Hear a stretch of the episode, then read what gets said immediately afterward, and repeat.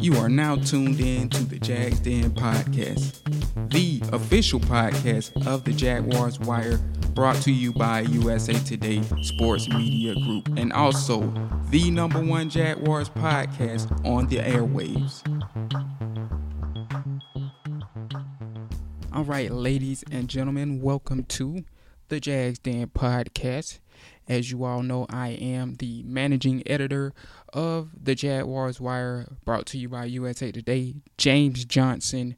And of course, you all know where you can find our content, jaguarswire.usatoday.com. So, for today's episode, um, I might make it short because um, I'm, I'm going to be doing this one solo as Phil and Jacob have been busy paying those bills and working and grinding, which is totally understandable. Um, and and I mean, besides, I kind of been one to work on my solo uh podcastry, if you will, I guess if that's even a word. So you guys are stuck with me for today. But uh, feel free to follow my comrades from the Jaguars Wire uh, underscore J Della for Jacob, Phil the Filipino Phil. Um, also, feel free to follow Jackson Freiberger, who has been helping out from UGA Wire, and that's been much appreciated by him. Um, as you all saw probably on the site, um, he helped me out with game day coverage. Very appreciative of that and I look forward to working with him in the future if that's what the future holds. Um, also, you can follow us at the Jaguars Wire for the Jaguars Wire official Twitter handle, and at Jags Den Podcast for this podcast uh, official Twitter handle. Also, to listen to this podcast in archives, we are on uh, various interfaces uh, iTunes, Stitcher, TuneIn, iHeartRadio, Spotify, um, and uh, as as I said before, we're gonna get on SoundCloud. Uh, once I get some time, and just set up on another account with that. And of course, you all know we are on the USA Today Audio Boom Network. Man, that's a, a tongue twister, all of that, man. I don't see how Phil does that every podcast, but shout outs to Phil for doing that. So uh before we get into uh, the meat and potatoes of the show, or, or the meat and taters, as they call it in the South.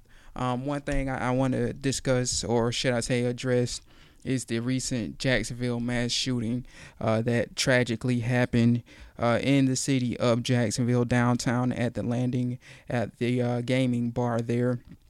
Actually, not too far from uh, Everbank Field or TIAA Bank Field. I got to get used to saying that as um, two young gamers were tragically and fatally shot in Taylor Robertson and Eli Clayton, um, otherwise known as True Boy in the gaming community. Robertson was named, um, or his, his gamer name was Spot Me Please with three Z's. Um, so condolences to the family of those two uh, gentlemen who just simply were, you know, just trying to make a living off of gaming, off of something we do uh, often as men and women. Um, you know, as a as a everyday part of our life is just simply pl- sitting down playing some Madden, thinking nothing will come of it, and and having fun within each other and and our friends, whether it be online or you know, gathering everybody up in person. Uh, so that that was so unfortunate for that to happen. Um, uh, you know, being that gaming is something you know that we all can relate to, something that we that brings us all together, and, and then this occurs sadly. Um, so that being said, like I said, my condolences to the families of those two young men. Um, as you all know, the shooter, also a competitive gamer, uh, identified as David Katz, uh, was the one who fatally shot them. Um, according to the Jacksonville Sheriff's Office, uh, Katz also um, fatally shot himself as well. And uh, those were the three, at least according to reports, according to the Jacksonville Sheriff's Office and Sheriff Mike Williams. Those were the three uh, that lost their lives in that situation. Um, so you know this this is just as I said a tragic event. Uh, prayers to Jacksonville as the city as well. I know a lot of our readers live in Jacksonville. I spend a lot of time in Jacksonville, as you all know. That's my second home. Phil lives there, uh, so you know we we do want to extend our hearts out to them, uh, and that's the whole Jaguars Wire family and, and USA Today uh, for what went down there. And uh, this is something that, you know, as Calais Campbell and, and Shad Khan have come out to say, you know, uh, that this is something that is tragic, uh, yet something that should bring us closer together as people, and and something that you know is is unfortunately happening happening too often. And, and, and, you know we we were put on this earth as as uh, one of my Twitter followers put it, uh, Chef Jag I think it is is you know we were put on this earth to love each other and and kind of take care of each other and, and, and, and, be there for one another. And it seems like every time you turn on the news, uh, the opposite is happening, and it's just sad and tragic. So, as a city, Jacksonville, I just want to say we got to come together. We got to stop the violence. We got to do better. And and I, I, think you know this is this is another one of those uh, unfortunate events that is telling of that. So that being said, hearts out to Jacksonville. Hearts out to uh, once again True Boy uh, and his people and Robertson as well and his people. So now to uh, move on to some uh, more positive things, I guess, if you will. Well, I mean, actually, you know, I guess you can't say it's, it's this part of it is positive either. Uh, as uh, of course the the biggest news of the week is of course the injury that occurred unfortunately to Marqise Lee, wide receiver of the Jacksonville Jaguars. Um, I guess you could say he was regarded as the number one receiver and certainly the most experienced with Blake Bortles and and um, that's been on the team. Uh, so that being said, as we all know, um, he he suffered a knee in- injury in which he suffered extensive knee ligament damage. They didn't really go into details on the extent of like if he tore ACL or he tore MCL or if he tore both. Um, but it, it, certainly looked bad. It looked gruesome. I mean, and, and one would think that you know both of those are very strong possibilities. Um, but Adam Schefter and Ian Rapoport, neither one of them really went into details on how bad it was, but they did go on to say that, or at least Schefter went on to say that, of course, it was bad enough for uh, Lee to go on IR, of course, and he's gonna, and and then Rapoport added that. Uh, Lee will go through surgery as a result of the injury. As as we all know, the injury occurred Saturday. Damontae Kazee who is a uh, cornerback for the Atlanta Falcons. As I said, that's my second team. Um, don't get to follow him as much as I used to, uh, being that I cover the Jags and the Jags are my primary team now. But um, yeah, he delivered the blow to Marqise Lee's left knee, I believe it was. And um, yeah, needless to say, he, he wasn't trying to hurt Lee. Um, uh, and a lot of people have speculated, including myself, that this had more to do uh, with the new helmet rule and he, he didn't want to hit Lee high and, and get a penalty as a result. So um, he went low. Unfortunately, his head was down. It connected with the knee, and it, it did a serious amount of damage to Marqise Lee. But he's extended, um, you know, his his uh, hand out to Marqise Lee via Twitter. Uh, you know, apologize for it and and all of that good stuff. It was it was a very classy message nonetheless. But um, you know, that being said, it, it wasn't intentional or anything like that. That stuff is going to happen uh, with this new helmet rule, which you know that's something we'll talk about another day, or should I say another story for another time. But uh, and unfortunately, you know, Marqise Lee's season was lost for a what we probably all agree is a meaningless preseason game, even though some coaches would disagree with that. And um, you know, this the preseason is just something I feel that we had either need to reduce or just cut out entirely, like they said on the Stephen A. Smith show. Um, I forgot who was it. I think it was Dan um, Grazio, if I'm not mistaken. I might be butchering his name. Please excuse me if I am. Uh, but yeah, they were filling in on the Stephen A. Smith show. They talked about this, and, and they are right. The Jaguars uh, or or the NFL needs to either just completely remove the pre- preseason or just uh, reduce it to two to one games. Um, but I guess the issue, as they said also on the Stephen A. Smith show, is the NFL and the, the money hungry owners are the the problem is like they want to know where the money is going to come from if you remove those games. And they get good revenue off of those regardless as to how it looks on TV and how empty the stadium is. And how like how unexciting the preseason is. I mean, yeah, of course people are excited when it first starts because it's football. You get to see your team. In our case, we got to see the Jags in their new uniforms. We got to see all the work they were putting in in the first drive of, of week one against the, the New Orleans Saints. But after you see that, it's like, okay, let's get on with the regular season, you know? Like so like yeah, of course that feeling there that football is back is you know, it's it's there initially for the first or one or two drives or whatever when you see the starters, but after that, it's like, hey, like you at that point you falling asleep with the backups and no disrespect.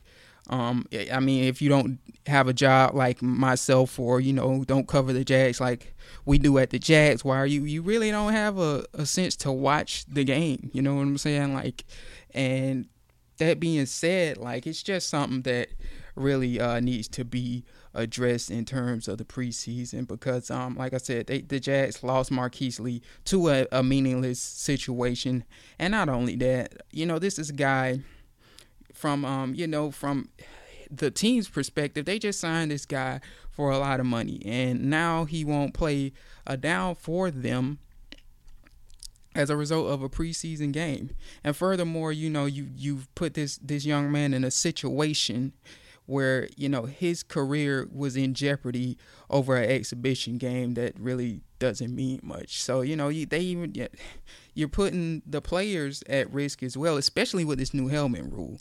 You know, like I, I know they're trying to avoid concussions and all of that, and, and neck injuries like Ryan Shazier's injury, but at the same time, like now you're you're reducing the target box, and now you know, people are going to suffer from these ACL injuries and MCL injuries, unfortunately. And, you know, some might get mild sprains and, you know, some might quote unquote get off lucky and be able to return in the middle of the season. But at the end of the day, you have to ask yourself for what? For a preseason game? Like it's, it's meaningless. And you, you got to feel for Marqise, man. He's a guy that, you know, I don't know him personally, but every time I've gone to practice, he's always smiling, always, you know, hyping up the team, the receivers, always dapping up everybody. And, and he's like a, a he's just like this bolt of energy. Like he, he, he keeps the, the team going. And, and even like towards the fans, he's a guy that I've, I've seen oftentimes come over, dap up the fans, smile at the fans, talk to the kids. Man, he's a good guy, and uh, you know it's just so unfortunate that this happened to him. But you know we wish Marqise all the best. Wish that he will bounce back as soon as possible with a speedy recovery.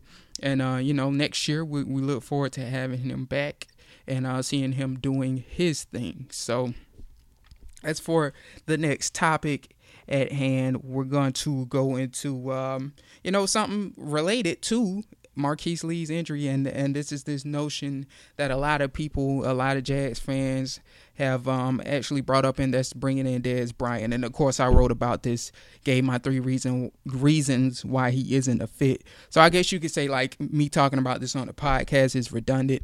But then again, like if you're somebody that listens to the podcast and don't go to the site, which I guess that's a little backwards, but you know, to each his own. Um, and we appreciate the listens nonetheless. But um, yeah, this is a situation that's been brought up often. Um, everybody know Dez Bryant, free agent, formerly of the Dallas Cowboys, parted ways with them uh, this summer. Um, albeit it wasn't the the best breakup, but hey, you know he's a free agent now. Um, a lot of people have been calling for him, being that uh, Marqise Lee was the Jaguars, I guess, quote unquote, number one receiver. And uh, you know, a, a lot of people look back at what Dez has done in his career. I think he's a one-time All-Pro or two-time All-Pro, uh, two-time Pro Bowler. You know, he's a he's a guy with a decorated career, to say the least.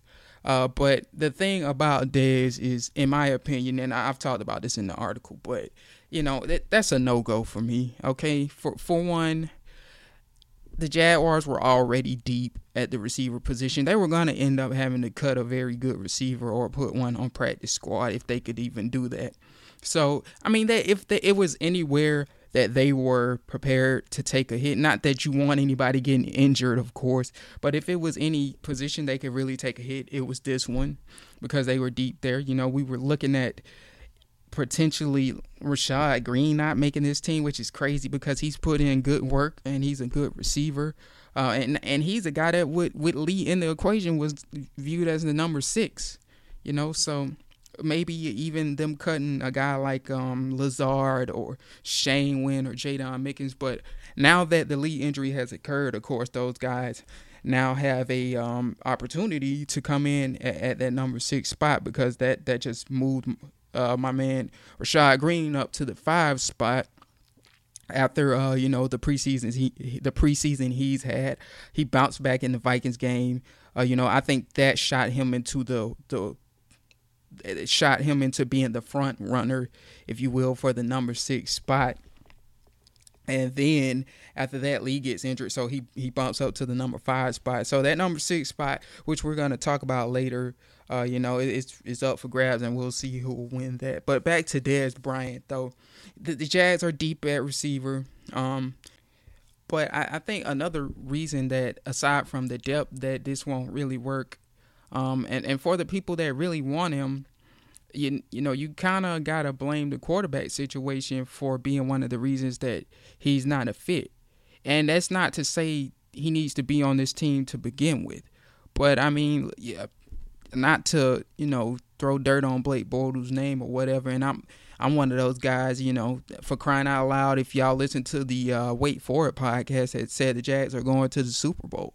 So you know, to a degree, I believe in Blake Bortles and I believe in his team. But the the national perception of Blake Bortles and the league wide perception of Blake Bortles is that, that, you know, hey, like this guy is a pick machine, not the most accurate guy, not the best in terms of ball placement. So from Dez's perspective, uh, from Bryant's perspective, you know, you, you got to consider he might look into that that type of thing, and I say that because he's a guy that he has had opportunities to sign with other teams like you know the Ravens and Joe Flacco and them um, as well as the Browns. Uh, but he ultimately passed on them, and maybe that is because when you look at the common variable variable between those two teams is that they don't have elite quarterbacks. Maybe Dez is looking for an opportunity with an elite quarterback because he's he's kind of at the end of his career, if you will. He's 29, so like this is going to be his last big contract, or or this is going to be a prove it deal that helps him to get that last big contract. So that being said, why not if you're going to sign a prove it deal, get with the best quarterback possible or the best quarterback available uh, for you to get with. Um, get on a one year prove it deal. Uh, get with say per a Brady or Aaron Rodgers if that were to even you know, if they were to even need Dez Bryant, you know, I know Eric Decker re- recently retired, so there's a notion that the Patriots might be interested, but I guess time will tell on that. But why not get with one of those guys um, and and help pad your stats, if you will, uh, and put together a good resume on a one year deal. You know, do some some asinine type stats like you know over a thousand yards, which Dez hasn't done in a, a, long time, ten touchdowns, something along those lines, so you can get you a big deal from the team uh, that maybe got you on a one year deal or another team. So I think that that might be something that Dez is looking at, and that probably is not going to happen with Blake Bortles. I mean, for I mean for for crying out loud, I don't think it's a possibility that uh, the Jaguars will have a 1,000 yard receiver this year. Even though you know Keelan Cole is a guy that has good chemistry with him, I wouldn't rule it out. That's what I'm saying. But at the same time, you know, it wouldn't shock me if the Jags didn't have a 1,000 yard receiver in, in the mix. And, and not only that, the Jags plan on, uh, and they, they've made this kind of um, known that they want to do this thing by committee in terms of the wide receiver position. So they're kind of going to rotate guys. And it wouldn't surprise me if they rotate, you know, uh, like Mike Case said, um, Donte Moncrief with Keelan Cole, or, or should I say Donte Moncrief with Dede Westbrook on at split end. Um, rotate uh, Keelan Cole, who will start with Moncrief, uh, with DJ Chark from time to time. So they're going to take a committee approach, and Dez simply uh, doesn't fit that. So. I mean, aside from that, you know, like I was saying about Blake, you know, he, he doesn't have the best reputation among players. um, Dez might not want to be a part of that uh, because he is going to be looking for for you know probably the best quarterback available. And I mean, like we shouldn't want that because what happens if per se Blake misses Dez on a wide open route that you know that could you know end up being a nice 50 yard gain or whatever the case may be? Or or he just flat out overshoots him in in, in doing uh, while he's running a route or whatever the case may be. Like Dez strikes me as a type and I don't know Dez personally so you know I I don't I'm not trying to go there but you know, Dez isn't the type that might go on the sideline, go off on Blake, you know, go off on the offensive coordinator, and we don't need that. You know, we don't need that type of atmosphere. I think, you know, one of the things about Blake, and and I'm not saying anything negative about Allen Robinson, but Allen Robinson was a guy that I think Blake felt bad for for missing when he was wide open and, and a, a, guy that Blake felt like he was obligated to to feed. You know, like I, I got to get it to this man, or he's not going to be happy. And I think Dez pre- presents a similar situation.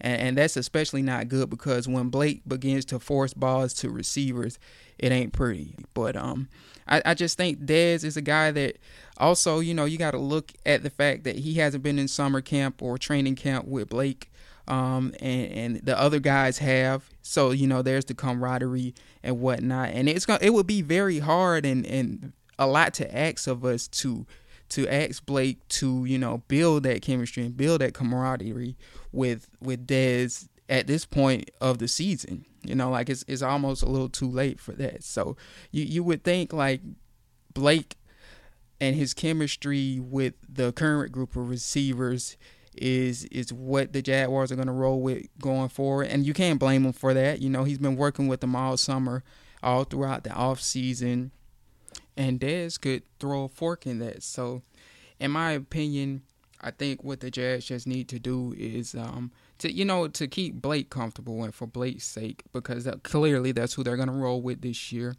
is to to not even put him in that situation. And you would think like Blake's chances of succeeding are better with the receivers he do know, he does know, as opposed to the one he doesn't know. So you know, like like I said, not not bad mouthing Blake or anything, but like that's just a bad situation to even put him in, um, especially considering that you know he has struggled at times with hitting receivers and whatnot. So, um, that being said. I highly doubt the Jags are to bring him in and I'm talking about Bryant here.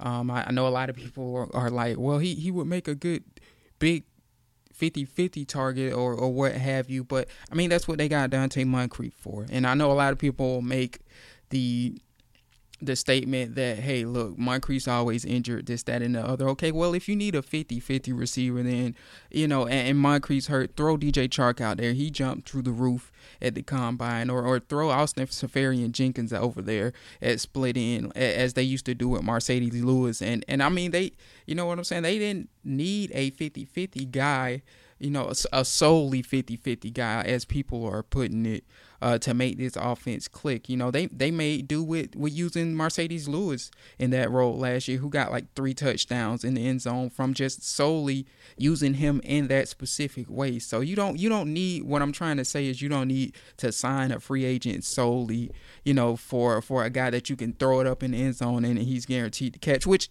you know, Dez Bryant is very good at that. One of the best receivers in the game at that. But that's not a quality uh, you know, worth solely bringing into the mix and, and paying him all the money like that uh, of just for that feature. You know, if Dez offered more than that, you know what I'm saying? Yeah, then fine, go for it. Or maybe if the Jaguars even had a, a veteran quarterback, like maybe they brought in um, Alex Smith or, you know, somebody that could adapt to you know having a new receiver just thrown into the mix like Dez, yeah, maybe I would say go for it. But right now, I mean, for for Blake Bortles' sake, I don't think that's a, a, a good idea. So that's where I'm at on that situation. To close the show up, I guess it would only be right to talk about preseason game number four although we're unlikely to see the starters in that game against the Tampa Bay Buccaneers, which I believe is in the Tampa Bay um, but nonetheless, uh, you know, it's still the, the show must go on, as they say. And uh, you know, at the same time, like just based off of the game Bortles had with the two interceptions, it wouldn't surprise me to see, you know, Marrone throw him out there for a series or two. But personally, I wouldn't do that and risk him getting hurt. You know, he is the number one. Um, and, and he is the guy they want to go forward with. I mean, even though Cody Kessler has proven, you know, to be a very good backup and a pleasant surprise, which, you know, we'll talk about that later. But I wouldn't even throw Kessler out there and risk him getting hurt. You know, like this this game is solely uh, you know, in terms of the quarterback, this is a game they should really use to find out what they got in Tanner Lee, which brings me to my next point. Uh, Tanner Lee, up until this point, hasn't looked all that good, especially in the preseason game. You know, or the preseason games, should I say? And you know, at times he's flashed in in practice. You know, he had a, a a good week or two uh, during I think it was like last week or week before last, should I say, in um, training camp. I think it was around the time when fans were allowed to go. So he, he did put a like a little small spurt of, you know, good practices together or a small span of good practices together um, not that long ago, but it hasn't really translated to the field is what I'm trying to say. And uh, you know, Tanner Lee's not going to make this team as one of the, their three quarterbacks. They're going to roll into this with two quarterbacks in all likelihood. I don't blame them for not wanting to spend a third spot on on another quarterback, um, and especially if if, if they were going to do it, it wouldn't be for Tanner Lee. Um, and, and this is a guy that you know, he, he, in all likelihood he could make the practice squad, and they could use this game to see what they have in him to see if he's even worth stashing on the practice squad. So this is a guy that they drafted, um, and and they were high on. Uh, was it the sixth round? Um, and a guy that they liked because of his arm strength. Um, you know, and he had all the tools or all the measurables that they would like in a quarterback, but you know, it just for whatever reason hasn't translated. But um, you know, being that he's a draft pick, you know, I say throw him out there the whole game. Uh, see what he can give you. See if he's practice squad material, and if you know he has upside and can develop further next year or what have you. You know, I mean that's that was their plan. You know, is get him as a developmental guy. So use this game to find out if he can be a developmental guy, uh, kind of like they did Allen last year. You know, I think if I'm not mistaken, Allen played the whole preseason, uh, last preseason game against the Atlanta Falcons. I could be wrong. Um, but yeah, the, you know, use him in that manner how they did with Allen last year, and um, you know, see what you got in that young man. Um, and, and I mean, really, there's really not all that much aside from Tanner Lee to figure out uh, with this final 53. Uh, and we've been saying that all summer. It's like it's not a lot of battles per se to to try and figure out. And at this point, you know, I think the Jags have their minds made up of who's going to be where on the depth chart. But since they haven't officially told us, I guess we have to to approach it that way. And the next spot, I guess that would raise questions as to what they're going to do there is the running back spot.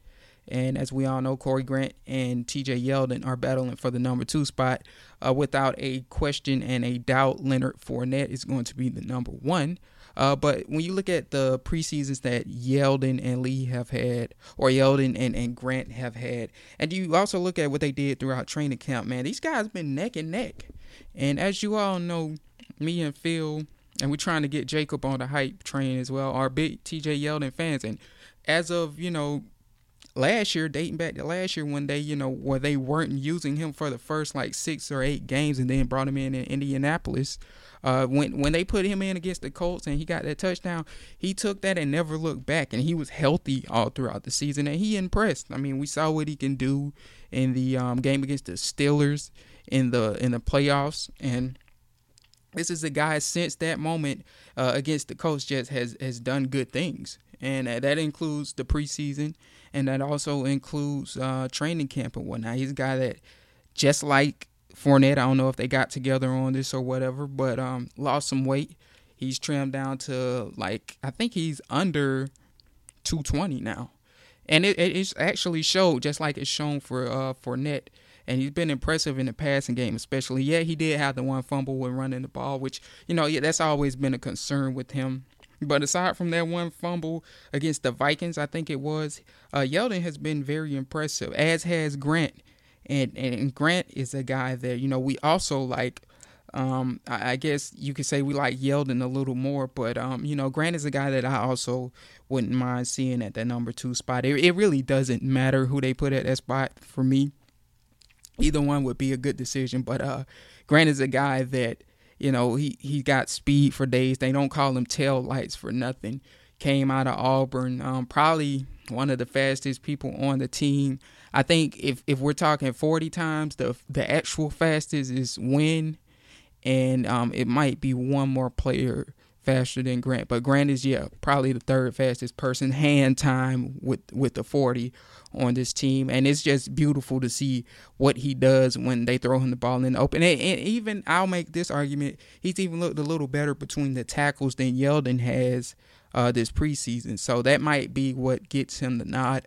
Um, I don't know if they're going to necessarily go into this game and utilize either one of those two to try to figure out who they want to put at that number two running back spot. You would hope by now they got that figured out. Um, but it's a possibility that you know they might briefly throw them into the game. I wouldn't, especially with Yeldon's um, you know past with injuries, but it's a possibility they might give these guys one more little brief crack, put put each one of them in for a series, uh, and, and, try and get one more look at them to see who they're going to put at the number two spot. But I think that decision should be decided by now. And I mean, you, like I said, you can't go wrong either way. So we'll see how that goes. Um, also, there's a battle for the number six receiver spot, as we talked about earlier. And that is because of the injury, the unfortunate injury of Marqise Lee. Um, as we all have uh, said on Jags Wire often, the front runner for the number six spot was Rashad Greene. Um, but now that Lee is out, he's been basically boosted up to the number five spot, and I'm talking about Greene here. So that leaves the number six spot open.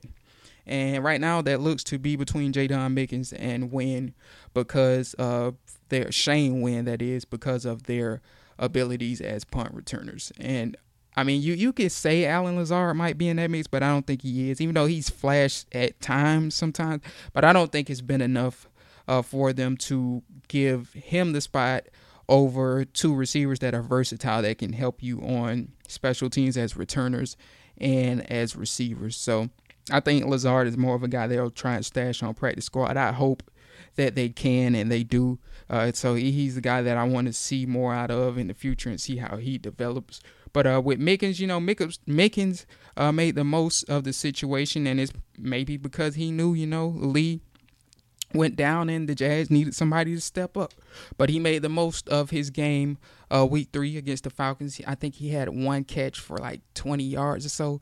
Uh, don't quote me on that, guys. I, will have to pull that up. Normally, I have Jacob or Phil here to pull that up. I don't even want to uh, bother and pull it up right now. Call me lazy or call me whatever. But he did have one catch that was quite impressive. And and Mickens is a guy that has this offseason he's flashed in spurts, you know, like just as he did in the Falcons game. Um I know a lot of people were praising him for his efforts in the um the uh the annual uh family night practice that occurs in in the stadium in TIAA Bank uh, for his efforts in that game as a receiver. So like he, has flashed throughout the preseason and the offseason and throughout uh, practice. Uh, so that that is why if you all saw my last updated projections for the Jaguars for the offensive side, that is why I gave him the nod alongside Greene over Wynn for the number five and six spots. But uh, that see the only issue with Wynn is like I love Wynn and I think he should make this team. But I think like the thing about it is, as I just said with Mickens, they've been using him as a punt returner and as a receiver.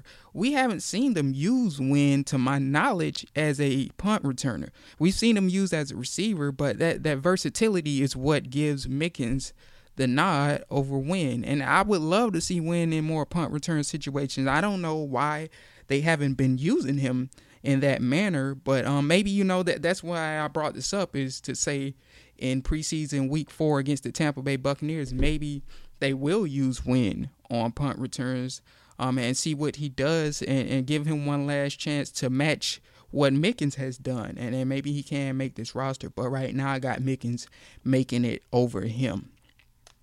And lastly, uh, you know, once again, if the the staff hasn't already made up their mind here. The cornerback situation, uh, in terms of the guys behind Patmon, because you, you would have to think that you know, of course, Jalen Ramsey and AJ Bouye are gonna make this team point blank. Period. You got to think uh, with the money they paid uh, my man DJ Hayden, he's a guarantee and a lot to make it, and probably as the nickelback. You can't cut Tyler Patmon, man. That guy's been amazing. And, and the thing about Patmon is he showed that he can line up on the outside uh, against the Minnesota Vikings. He held his own against Thielen. And I mean, although you know he struggled that week during practice, he held his own in the actual game, and I think that is something that caught the Jags' attention because I think like one thing that they've been looking for in terms of depth at cornerback is somebody who who behind Ramsey and Bouye can come in and start as a perimeter corner. Um, not not more so as a nickel guy, but a perimeter guy. And Patmon showed the ability to do that. Patmon's one of my favorite guys on this team, and um, I think there's no way he can get cut. So that's four receivers, uh, or four um cornerbacks, should I say? So now you you got to make that decision do you want to keep six of them? And you would think the yeah, you would think the number five and six spots are you know a, the are a battle between basically Tre Herndon and Quentin Meeks.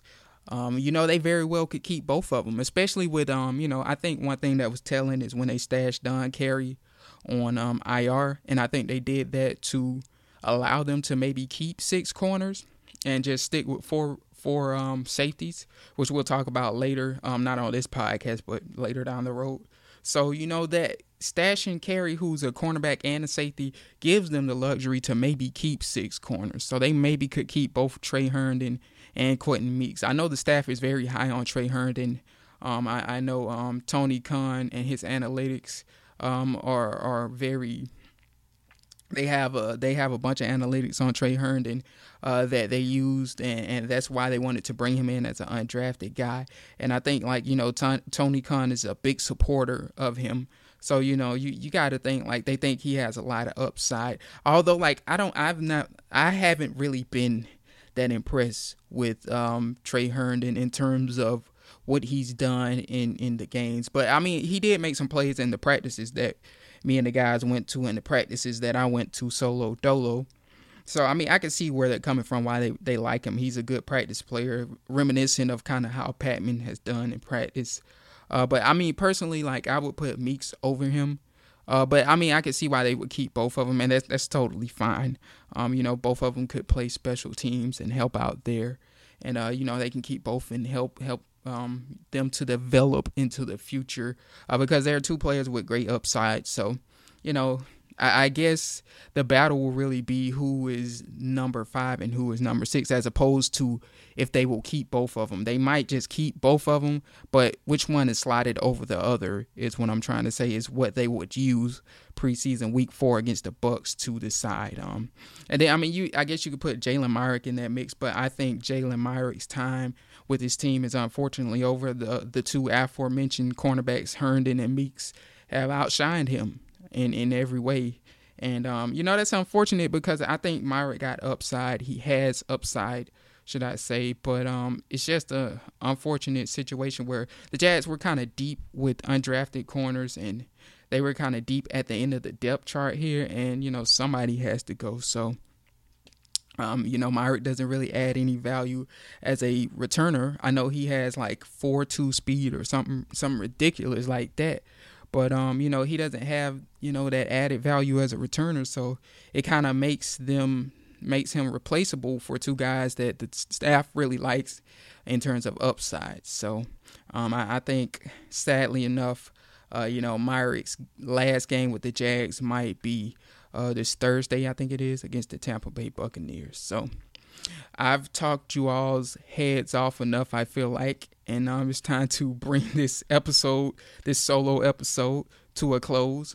Um, of course, once again, you all know where you can find this podcast um, in terms of a archives perspective on iTunes, on SoundCloud, on Stitcher, on TuneIn, and on Audio Boom on the USA Today network in terms of the future projects that I'll be working on. Of course, more roster predictions are coming up, probably what three more, and then yeah, I'll be done with those. But I'm gonna do the defensive projections. I already did the offensive one today. Check that out on uh, Jaguars Wire. But I'm gonna do a defensive one tomorrow for you know based off of what we saw against the Falcons, and then after that, of course, I'm gonna do two more on offense, one on defense, to um you know based off of what we basically saw in week four's preseason game against the Tampa Bay Buccaneers. And those will be my final two on both sides of the ball. So look forward to that. Um, look forward to plenty of regular season coverage after that. We're going to be taking on the New York Giants week one. Might have our good buddy Josh Sampson on to talk about that. As um, most of you all know that follow us on Twitter, uh, that's that's like one of my right hand buddies. Uh, he's a guy, big Giants fan. Uh, he can come in and talk for their perspective, as well as Eric too. Eric Cerna, uh, who is on the Wait For It podcast with Phil. Giants fans as well as a Jags fan, he can talk on them as well. Uh, so uh, look forward to that. We'll we'll see which one of those guys is free and we, who we can get on. Um, and uh, you know, check out. Feel free to check out our other projects, as Phil always elaborates on. You know, feel free to check out the Wait For It podcast. Uh, I don't think he has any comedy dates coming up in Jacksonville just yet, but when he does, of course, we'll have him on here to, discuss all of that. Uh, you know, Jacob's going to be helping, as he always says, uh, where he can. Um, Jackson as well, you know, probably more so with game day coverage. So uh, shout outs to them and shout outs to Coach Tris too who's um you know in right now he's uh in the middle of football season up there at Allen University coaching the guys up um being the offensive guru he is. So all of that said that'll do it for tonight's episode. Thank you for tuning in as usual. Uh follow me at sportsgrind underscore don on twitter. And um to all of my people in jacksonville and all our listeners uh be safe out there